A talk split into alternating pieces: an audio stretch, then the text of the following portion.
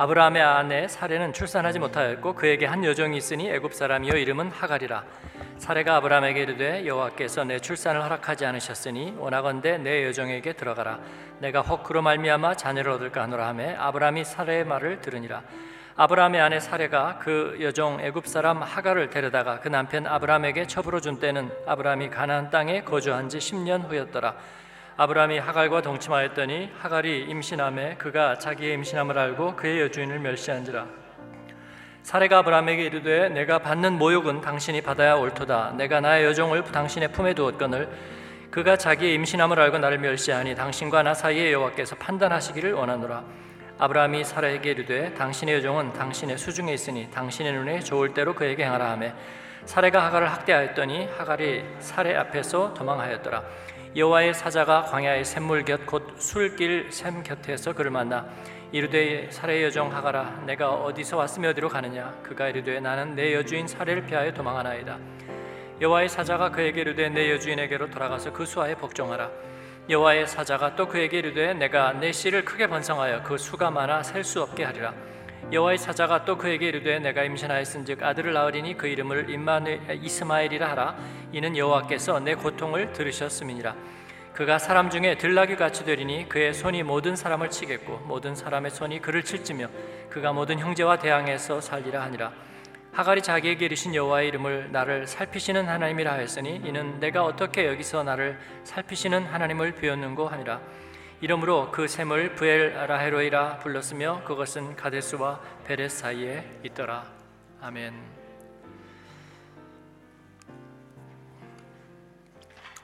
하갈 이야기가 아브라함 이야기 중에 오늘 등장하고 있습니다. 아브라함은 약속의 사람이죠. 그래서 그 약속을 어떻게 그를 통해서 이루어 가시는지 그리고 그 약속은 예수님의 이르기까지 그리고 그 예수님이 다시 오시기까지 신음하는 피조물이 죄와 죽음의 문제를 해결하고 하나님 안에서 온전한 에덴의 회복을 이룰 때까지 그 구원의 스토리, 구원의 역사는 계속됩니다. 우리 삶의 이야기는 그 구원의 역사의 한 축소판, 마이크로 코스모스이죠. 그래서 이 아브라함의 이야기는 우리들에게 하나의 구원의 역사의 시작이며 모형과 같은 그런 역할을 하는 거죠. 자기 인생을 정말 하나님의 구원의 이야기로 보는 사람은 이 이야기 앞에 심각하지 않을 수가 없습니다. 왜냐하면 우리는 어떻게 하든지 하나님의 말씀에서 우리 인생의 디코딩의 실마리를 찾아야 되기 때문입니다. 예, 그렇지 않다면 이 말씀을 읽고 묵상하고 나누는 것만큼 세상에 무료한 일도 없겠죠? 그렇습니다. 아, 그 중에서도 어, 이 창세기 11장 마지막에 데라의 족보 얘기가 나오죠. 예. 아브라함의 아버지. 예. 그 데라의 족보 이야기가 나오면서 아브라함이 하나님께 그 부르심의 음성을 듣고 그리고 그 말씀을 어떻게 그의 가슴에 품기 시작하였는지의 이야기로부터 22장에 이제 에, 나홀의 족보 얘기가 또 나오면서 아브라함의 이야기는 대단원의 막을 내리고 그리고 이삭에게로 야곱에게로 구속사의 줄기는 흘러가죠. 근데 그 아브라함의 이야기는 하나의 어, 상당히 수미쌍괄적인 완결된 플롯을 가지고 있습니다. 구속사는 플롯을 가지고 있습니다. 이것은 당연히 우리가 열매를 분해해 보면 예, 그 열매 안에는 생명의 기승전결이 있는 거나 같습니다. 그렇죠? 아이들을 보면 여러분은 무슨 느낌이 드세요? 아, 갓난 아기를 가지신 분이 어, 이렇게 제가 말하는 것을 용서하지 않을지도 모르지만 아이들은 노인을 닮았죠. 그죠? 예. 아이들이 이렇게 걷는 걸 보면 거의 노인들처럼 이렇게 걷거든요. 노인들처럼. 어, 물론 에, 그 노년기와는 비교할 수 없는 생명 그리고 생동감 또 귀여움들을 가지고 있긴 하지만 그러나 닮았어요. 네, 기승전결이 있다고요. 마찬가지로 어, 생명의 씨앗이나 열매를 보면은 그 안에 플롯이 있는 거죠. 네, 줄거리가 있어요. 건물의 설계도 안에도 역시 그렇고요. 그리고 작품 안에도 역시 마찬가지입니다. 대주제가 있고 그 주제를 몇 등분으로 나누든지 해서 여러 계기를 통해서 그 주제가 발전해가고 갈등을 겪고 완성을 이루어가는 바로 그러한 아, 줄거리가 있는 거죠. 아브라함의 이야기 안에는 그런 얼개가 있습니다. 하나님의 부르심이 어떻게 아브라함의 삶 속에서 예, 완성되고 그 완성된 게 그 다음 때로 또 흘러가는지, 그죠? 예. 저와 여러분의 삶에서도 역시 마찬가지입니다. 하나의 완성되어야 될 매듭이 분명히 있어요. 그러니까 내가 노력하기에 따라서 될 수도 있고 안 될 수도 있는 게 아니라, 예. 우리는 그렇게 잘못 생각하는 것 같아요. 경쟁 속에서 아, 내가 공부도 하고 직업 세계에서 승리도 하고 성공도 하고 해서 어느 정도 이루면 나는 이룬 거고 그렇지 않으면 따라진 생이고 그렇지 않습니다. 예, 우리 모두에게 하나님께서는 예, 하나의 완성되어야 할 이야기를 그 안에 담아 두신 거죠. 아브라함의 인생에서도 역시 마찬가지입니다. 그런데 그 아브라함의 인생에서는 예, 시험과 시련들이 다가오죠. 그죠? 당연합니다. 생명이 성장하고 열매 맺는 데는 내적 시험, 외적 시련이 함께 찾아 오는 거죠. 오늘의 이야기도 그 중에 하나인데 어, 첫 번째 시험은 뭐였냐면 부모, 친척, 아비 집을 떠나 하나님의 말씀이 지시할 곳으로 가는 거였습니다. 그렇죠? 어, 그의 아내 사례와 함께 동행하면서 어, 그는 첫 번째 시련을 겪죠. 이건 사실은 굉장히 중요하고 큰 시련이었습니다. 어, 하나님의 말씀을 따라 간다는 것, 자기에게 익숙한 터전을 버리고 간다는 것은 굉장한 거였습니다.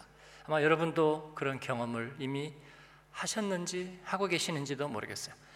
그리고 그 다음에는 또 이제 가나안 땅에 접어들지만 흉년을 만나고 먹을 것이 없죠. 삶의 조건이 충족되지 않는 거죠. 그래서 그들은 이집트로 피신하고 거기에서 사례가 어, 생명의 위협에 처하고 아브람도 생명의 위협에 처합니다. 하나님의 약속을 아직 그들은 잘 신뢰하지 못합니다. 그러면서 그들은 또다시 시련을 겪는데 하나님의 구속사의 부르심의 줄기를 보면 예, 제가 그림을 가지고 하면 좀 더 편한데 예, 시련을 그냥 겪으면서 계속 이렇게 끝없이 직선으로 이어가는 것이 아니라 나선형의 구조로 깊숙이 들어가는 거예요. 이렇게 들어가는 거예요. 네? 하나님의 인도하시면은 점점점 더 들어가는 거예요. 아이들이 성장하면서 몸이 아프잖아요. 뭐 편두선도 붓고 뭐 그다음에 예, 폴립 때문에 코맹맹이 소리도 나고 그죠? 예, 그리고 뭐 뼈가 아직 무르니까 살짝 넘어져서 부러지기도 하고 어, 다치기도 하죠. 또 모서리에 찢기도 하고 어, 여러 가지. 그 다음에 감기나 아니면 예, 큰 속에 탈이 나기도 하고 그러나 그 아이들의 생명이 성장하면서 그 아픈 것에도 급수가 있고 단계가 있는 거죠.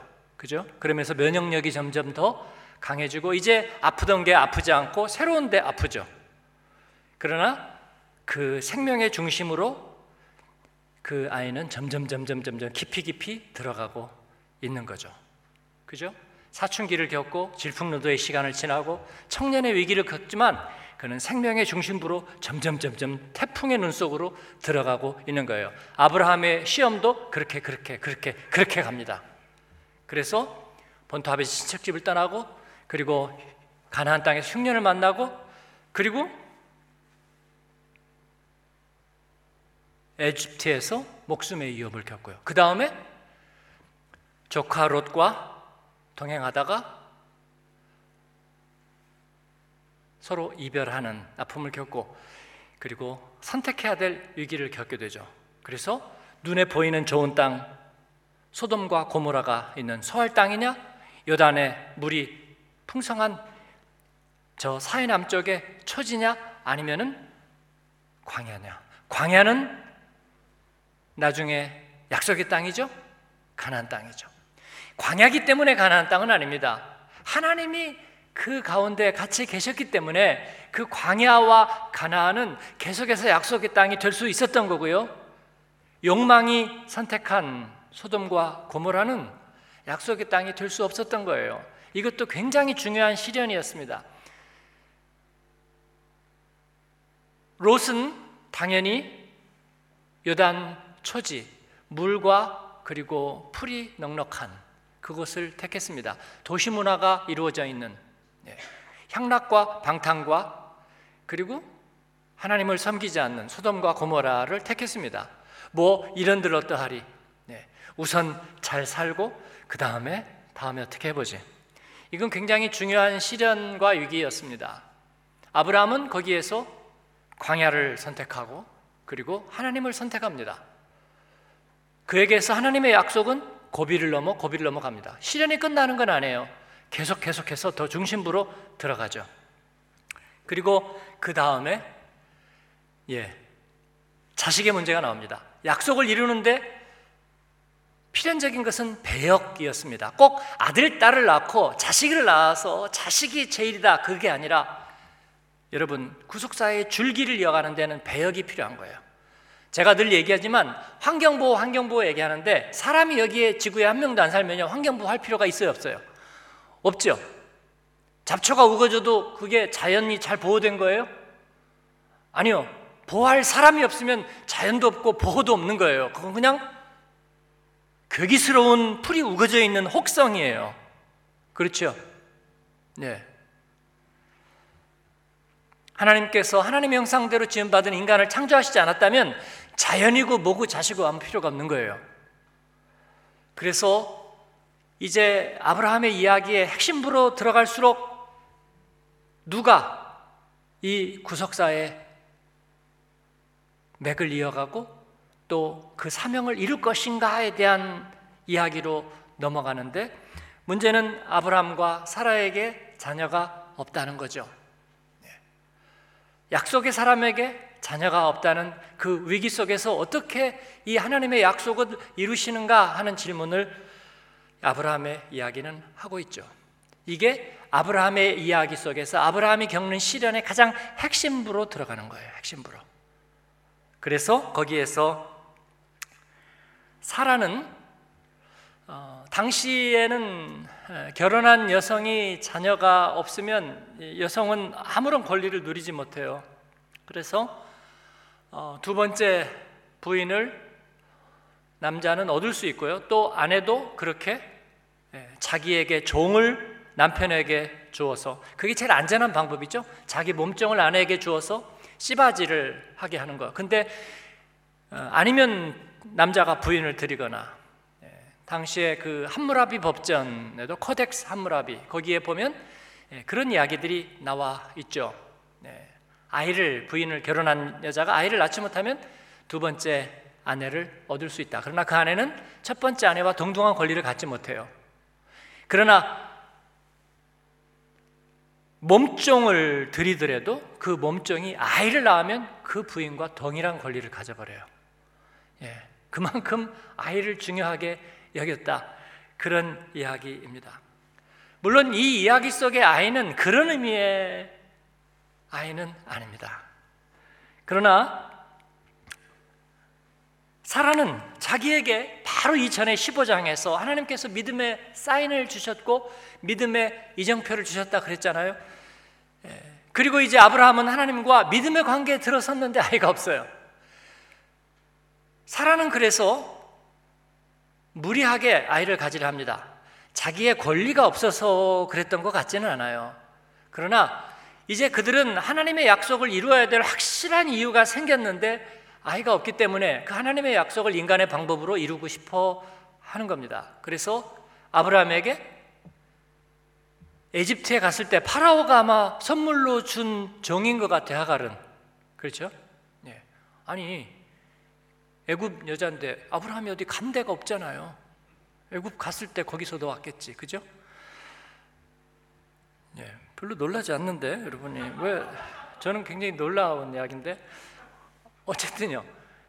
그래서 어, 아브라함에게 몸종을 주고 아이를 낳으라고 하는 거죠. 아브라함이 거절하지 않았을까요? 어, 역시 아브라함도 같은 생각을 했겠죠. 네, 하나님의 약속을 그가 받았는데 아 이게 사인이 아닐까 그런 거죠. 음? 네, 인간적인 방법인 것 같긴 하지만 그러나 이게 사인이 아닐까 그래서 그 하가를 자기의 첩으로 받아서 그리고 아이를 낳죠. 이게 신명기에 가면 이제 금지됩니다. 신명기에 가면 이방 여인을 통해서 대를 이어가지 마라.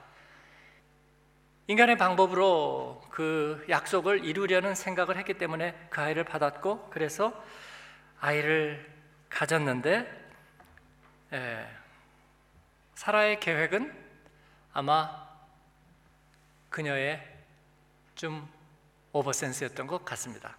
왜냐하면 17장에 보면 하나님은 그 계획을 승인하지 않았다는 것을 볼 수 있어요. 근데 이게 왜 어려운 문제냐면요. 관계의 문제이기 때문입니다. 아브라함의 이야기 중에서 가장 겪는 시험과 시련의 가장 깊은 곳에 들어갔는데 거기에는 관계의 시험이 있다는 것을 알 수 있습니다. 어, 사역자와 그리스도인에게도요 가장 깊은 시험은 관계의 시험입니다.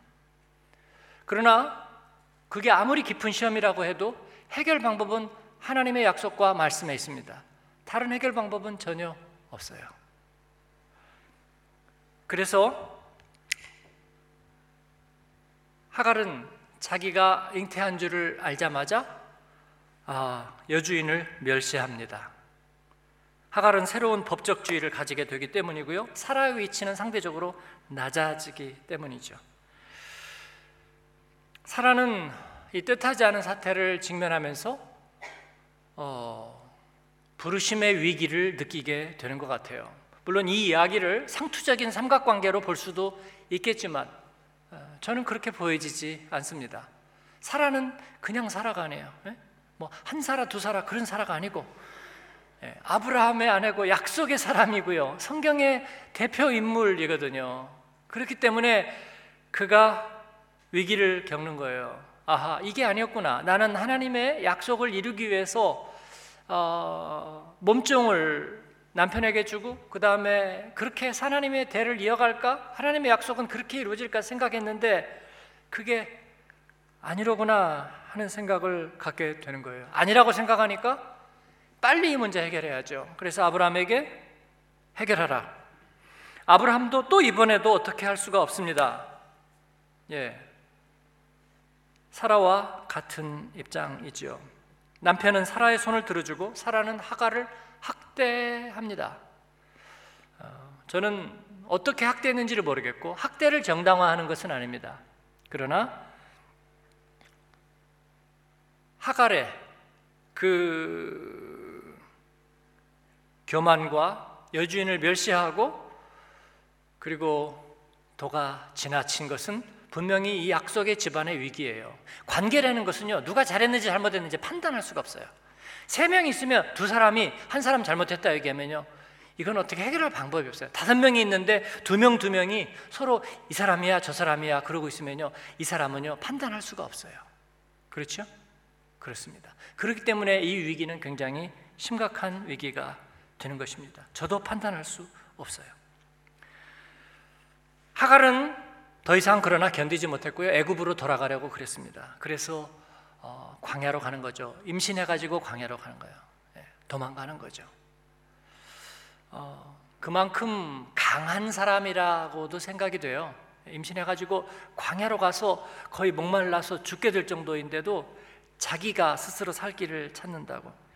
이야기는 반전을 경험하는데 광야에서 하갈은 샘 곁, 즉 술길이라는 그 샘물 곁에서 어떤 사건을 경험하게 됩니다. 한 샘물 곁에서 어, 광야에서 목마르고 면역이 떨어지고 그리고 줄여 죽게 되는데 샘을 찾았다는 것은 너무나 큰 축복이죠. 너무나 큰 어, 행운이었습니다. 근데 거기에서 주의 사자가 하갈에게 찾아옵니다. 어, 주님의 사자는 성경에서 자주 등장하는 표현인데 어, 하나님 자신이죠. 왜냐하면 하나님은 우리 인간에게 보일 수 없고 인간의 모습을 통해서만 하나님은 자신을 드러내실 수 있습니다. 그래서 주의 사자는 하나님이 인간의 모습 가운데 임하신 거죠. 형제의 모습 속에 보이는 하나님 형상 아름다워라. 자매의 모습 속에 임하신 하나님의 형상 아름다워라. 존귀한 주의 자녀 됐으니 사랑하며 섬기리. 예수님도 인간의 몸을 입고 오신 하나님의 사자이시지요. 그래서 죽음에 직면한 하갈을 주님이 찾아오십니다. 그래서 하갈은 하나님의 구속사의 속죄양 희생양이 아닙니다. 그녀는 죄 가운데 태어났고 그리고 구속사에 편입될 수 있었으나 그녀는 세상적인 생각으로 교만하고 아브라함과 사라가 어떤 사람인지를 모르고 있어요. 하나님이 그들을 통해서 어떤 일을 하시려는지를 알지 못해요. 그래서 거기에서 강짜를 부리고 그리고 주인을 멸시하다가 쫓겨나게 되는 거예요. 그러나 하나님은 구속사의 언저리에 포함된 이들까지도 긍휼히 여기시는 하나님. 그래서 그들에게 찾아가서 목을 축이게 하시고 엘리야에게 낙심한 엘리야에게도 하나님은 떡 한 조각 물 한 모금을 주어서 너의 길을 이기지 못할까 내가 염려하노라 그렇게 하시는 거죠. 여러분 좋은 것은 그것입니다. 저절로 되지는 않아요. 우리가 불신앙 불순종해도 하나님이 우리를 아이고 잘했다 잘했다 하지 않습니다. 그럼에도 불구하고 우리가 한 번 하나님의 길에 서 있으면 주님께서는 자꾸 자꾸 사인과 이정표를 보내주셔서 우리를 인도하신다는 거예요. 하갈에게도 그런 게 있는 거예요. 은혜의 부스러기가 있는 것입니다.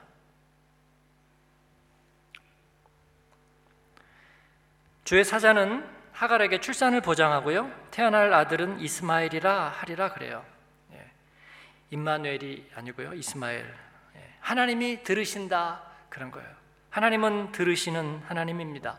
이방인에게서도 들으시는 하나님이죠. 고통과 탄식의 소리에 예민하신 하나님이죠. 주께서 그녀의 고통을 들었기 때문입니다. 그러나 그 이스마엘은 그렇게 평탄한 삶을 살 것 같지는 않습니다. 그는 사람 중에서 들나귀 같이 되리라 그랬어요. 이스마엘은 전사의 삶을 살 겁니다. 사막에서 베두인으로 살고요. 21장에 보면 예, 그는 광야에서 살리라 하는 이야기가 나오고 있습니다. 베두인 흔적을 찾을 수 없고 멍해를 지지 않고 고집이 세고 자기 소신대로 살아가는 문화 외곽에서 사는 사람들입니다. 네, 이것이 이스마엘의 운명이 될 거예요. 하나님은 약속의 사람의 길에서 먼저는 예 룻을 쳐냈습니다. 하나님이 쳐낸 게 아니라 그가 스스로 떠나갔죠. 좋은 곳으로 소견에 오른 곳으로 떠나갔는데 모압과 암몬의 조상 예, 그들을 약속의 길에서 떨쳐내고요. 그리고 이스마엘 이스마엘은 무슬림들이 자기들의 조상으로 생각하고 있습니다. 예, 무슬림의 조상으로 어, 이스마엘을 생각하고 있는데 하나님께서는 그들도 긍휼을 베풀지만 그러나 약속의 길에서 가지를 쳐 주시는 거예요. 이 시험은 사실상 마지막 시험입니다. 아브라함은 이 이스마엘의 시험, 하갈과 이스마엘의 시험, 관계의 시험을 마지막으로 이겨내고 바로 그 다음 장에서 17장에서 이삭의 탄생을 예고받습니다. 아브라함이 이스마엘에게 미련이 남았던 모양이에요. 그냥 이스마엘이나 하나님 복을 주세요. 그랬더니 예, 17장 이야기에서 하나님께서는 아니다. 이스마엘이 아니야. 아, 네가 아들을 낳으리라 그렇게 얘기하시는 것입니다. 그리고 하나님께서는 약속의 적자, 아, 은혜와 진리가 충만하고 그리고 복음으로 낳은 그리스도의 몸된 사람을 세우겠다 약속하시는 거예요. 그죠? 그 이삭의 탄생으로 해서 아브라함의 이야기의 플롯은요 가장 깊숙한 바닥을 칩니다. 그리고 그 다음에 시험이 또 이루어지죠. 그죠? 여러분 이 씨앗이 열매가 되는 과정에서도요 이제 7번 응선을 어, 넘어서면은 그 다음에는 이제 열매가 되는 거예요. 그렇다고 시험이 없느냐? 있습니다. 근데 아브라함 이야기 보면 그 다음에 그 시험이 전반부에 있었던 시험과 거의 유사하게 대칭적인 시험들이 반복되는 걸 볼 수 있어요. 애굽에 가서 사라가 위협을 받는데 나중에 그랄에서 아비멜렉에게 또 위험을 받죠. 그러나 그거는 아브라함이 이제 한번 학습을 했잖아요. 그러니까 상당히 쉽게 넘어가요. 그리고 소돔과 고모라 얘기가 또 나오죠. 예, 룻과 그의 아, 롯과 그의 아내가 어려움을 당하고 그러나 아브라함에게는 더 이상 그것은 시험이 아닙니다. 아브라함은 그때 기도하고 하나님과 딜을 하지만 그러나 그에게 시험은 더 이상 없는 거예요. 그리고 마지막에 그 아들 이삭을 21장에서 모리아 산에 하나님이 제물로 바치라 하는 얘기가 나오죠. 그 이야기는 처음에 시련이 뭐예요? 하나님의 부르심을 받고 무슨 시험이 있었다고 그랬어요?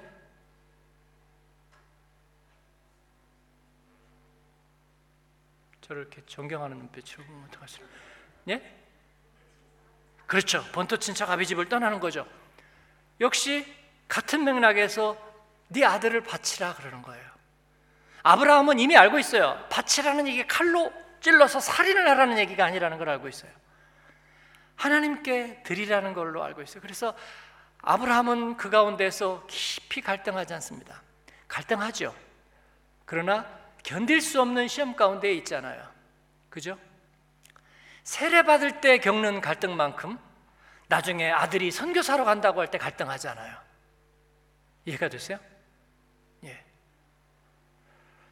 그는 비슷한 시험의 유형을 겪고 지나가지만 그러나 이 시험의 바닥을 한번 치면서 이제 그때부터는 다 이길 수 있는 시험을 향해서 가게 되는 것입니다. 아브라함은 점차 점차 구원의 경륜을 나는 지혜로운 사람으로 변화되어 가는 것입니다. 저와 여러분도 그렇게 변해감을 믿습니다. 주님의 말씀에 자신감을 가지십시오. 그리고 발걸음을 선뜻선뜻 내딛으시고 그리고 주님의 일에 우리들의 스케일을 맞춰주세요. 그러면 우리가 그렇게 하게 될 것입니다. 이번 9월 말에 미션 루마니아, 루마니아에서 선교 대회가 있어요. 저도 거기에 초, 초대를 받았습니다. 받았는데 어, 루마니아 사람들 한 3천 명 정도 모이는 루마니아 어, 기독교 지도자들 평신도 한 3천 명 정도 모여서 미션 루마니아를 하게 되고요. 유럽에 있는 선교 지도자들이 참여하고 또 북한에 억류되었던 캐나다의 누구 목사님이에요? 네, 그 목사님도 오시고 그리고 어, 저도 가게 됐습니다. 네. 아, 왜냐하면 우리가 아, 계속 그런 일들을 꿈꿔왔어요. 예, 한국 디아스포라, 한국인을 넘어서서 우리가 유럽의 다민족, 또 여러 민족, 난민, 그리고 예, 우리가 복음주의 계열의 그리스도인과 교회들이 다시 깨어나서 하나님 앞에 하나 되는 것들. 예, 이건 주님의 아젠다이거든요. 그래서 우리가 뭐 돈이 있나 조직이 있나 뭐 우리가 대단한가 살기도 바쁜데 여러분 그렇게 생각하면 우리는 계속 outside고 변두리예요. 예, 그건 겸손이 아니거든요. 하나님의 일에 우리가 조금씩 조금씩 핀을 맞추면 제가 오늘 아침에도 새벽에도 그 말씀드렸지만 하나님께 우리가 초점을 핀을 맞추는 거예요. 그러면 점차 점차 이게 맞아 들어갑니다. 주님은 우리를 그렇게 사용하고 계시다. 저는 그렇게 믿습니다. 그래서 어, 선뜻 yes 했습니다. 우리가 그렇게 하십시다. 저희가 새 성전에 세미나실 뭐 사실 보니까 몇 개 안 되긴 안 돼요. 네. 한국의 뭐 대형 교회처럼 막 끝없는 방이 있는 건 아니지만 그래도 우리 형편에서는 그죠? 본 예배실, 소 예배실 있던 거하고는 다르잖아요. 세미나실이 꽤 있는데 그 하나하나에다가 저는 어, 선교적인 이름을 따로 하나씩 붙이자. 우리가 뭐 양육반도 쓰고 교회 학교도 쓰고 공과실로도 쓰고 뭐 성가대실로도 쓰겠지만 예, 그 그냥 우리들의 이름일 뿐이잖아요. 예, 열방의 이름을 하나씩 붙여서 이름만 붙이는 게 아니라 실제로 와서 쓰게 하자. 저는 그런 생각입니다. 예, 주님의 일에다가 우리가 스케일을 맞추면 주님께서는 그 일을 통해서 우리를 축복하시는 것입니다. 물론 시험도 그때마다 있습니다. 그러나 우리가 지, 지난주에 나눈 것처럼 믿음의 사인을 갖게 되고 믿음의 이정표를 갖게 되고 그리고 근본적인 마지막 시험들을 우리가 주님의 말씀 안에서 결국 이겨내면 그 다음부터는 이길 수 있는 시험들, 이길 수 있는 싸움들이 오게 된다는 거죠. 여러분, 우리는 이 모델을 세우기를 원합니다. 아브라함과 사라는 그 약속의 길을 가고 모델의 길을 계속해서 가는 거예요. 가정에 불화가 있었고 위기가 있었지만 그것은 흠이 되지 않았습니다. 하나님은 변함없으셨어요. 하갈의 문제는 하나님께서 해결하십니다.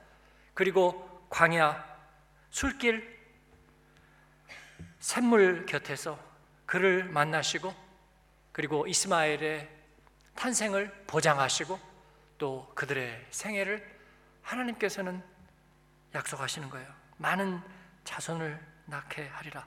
물론 그들이 그들의 운명을 또다시 결정하게 되겠지만 그들은 하나님의 구원의 줄기에서는 벗어나 있지만 그러나 하나님의 긍휼을 받았습니다. 브엘라헤로의 감찰하시는 하나님. 그는 도피 중에 만난 하나님으로 인해서 하나님께 이름을 지어 드립니다. 브엘라헤로의 감찰하시는 하나님.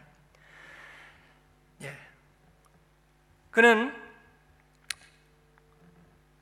사마리아 우물가의 여인을 저에게 생각나게 합니다. 예. 우물 곁에 목마른 여인이 어느 날 인생에서 도피하는 그 모습 속에 살다가 낯선 나그네를 만납니다. 예. 그 사람은 자기에게 물 한 모금을 요청했고 이야기를 시작하는데 예. 그분은 하나님의 아들 예수 그리스도이시죠. 그리고 그는 자기를 바라보았습니다. 내 남편을 데려오라. 그리고 그녀의 목마름을 알고 그녀의 마음의 어려움을 알았습니다. 바라보시는 하나님. 그래서 그분이 자기를 바라보니까 자기도 자기를 바라보는 그분을 다시 바라보았습니다. 예. 그래서 그는 보시는 하나님. Du bist der Gott des Sehens. 예. 예. 보는 하나님이라 그래요. Ich habe dem nachgeschaut, der mich gesehen hat. 나를 바라본 그분을 나는 바라보았다. 당신은 바라보시는 하나님. 네. 얼마나 멋진 이야기예요. 우물가의 여인도 자기에게 물을 달라 하는 이를 바라보았습니다. 그랬더니 그분이 자기를 바라보고 있는 거예요. 그리고 그분에게 생명의 말씀을 들으며 그 생명의 주를 바라보았습니다. 내가 주를 보았다. 그녀는 물동이를 버리고 가서 그렇게 외쳤습니다. 버림받은 하갈에게도 하나님의 약속의 사람을 핍박하고 강짜 부리던 하갈에게도 하나님께서는 그를 바라볼 수 있는 기회를 주셨고 그리고 감찰하시는 하나님을 만날 기회를 주었습니다. 저와 여러분도 역시 마찬가지입니다. 네, 어떤 상황 속에서도 우리는 주님 바라볼 수 있고 만날 수 있습니다. 사라는 아브라함의 집을 짓고자 했지만 다른 사람이 하는 대로 해보려고 했습니다. 그러나 그것은 어렵게 만들었죠. 집은 하나님만이 지어주신다 하는 것을 알게 하셨고, 하나님은 그들의 마음을 돌이키고 걸림돌을 제거해 주시고, 그리고 아브라함과 사라에게 하나님만이 지어 주시는 집을 통해서 이삭을 주시지만 이삭도 그들의 소유가 아니죠. 이삭을 나에게 바쳐라. 그래서 하나님은 아브라함의 믿음을 남겨두고 이삭을 품고 그 다음 하나님의 일을 진행하시는 것이죠. 어, 부엘 라헤로이 그곳이 어디인가? 예, 거기는 어딘지 모른다고 말합니다.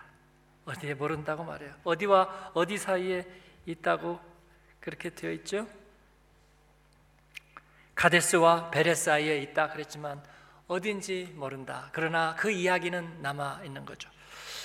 나중에 한마음 교회가 어디 있었더라 물어보면 사람들이 알까요? 예, 프랑크푸르트 어디 있었는데 예? 건물들 새로 진 건물들 사이에 있었는데 예, 알지 못한다고 말할 겁니다. 거기 어떤 목사들이 있었는지 알까요? 네. 그때 그 사람들이 기록하는 걸 좋아하지 않아 가지고 하나도 남아 있지 않아요. 네. 그래서 하나도 남아 있지 않을 것 같습니다. 그러나 하나님의 이야기는 남아 있고 그리고 구속사의 줄기는 남아 있는 거죠.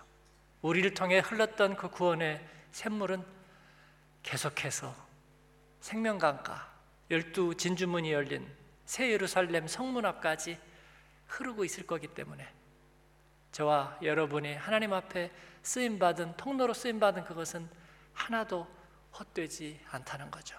그 하나님은 우리를 오늘 또 살피시고 우리가 그 주님을 바라볼 때 그 주님은 우리를 바라보시는 브엘라헤로의 감찰하시는 하나님이라.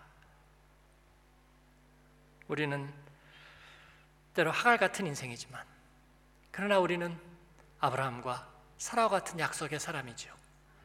하나님을 바라보고 또 그 하나님의 도우심과 이끄심을 받으며 하나님의 약속을 신뢰하고 주님께서 주시는 시험과 시련들을 넉넉히 이겨나가는 저와 여러분 되기를 주님의 이름으로 축원합니다.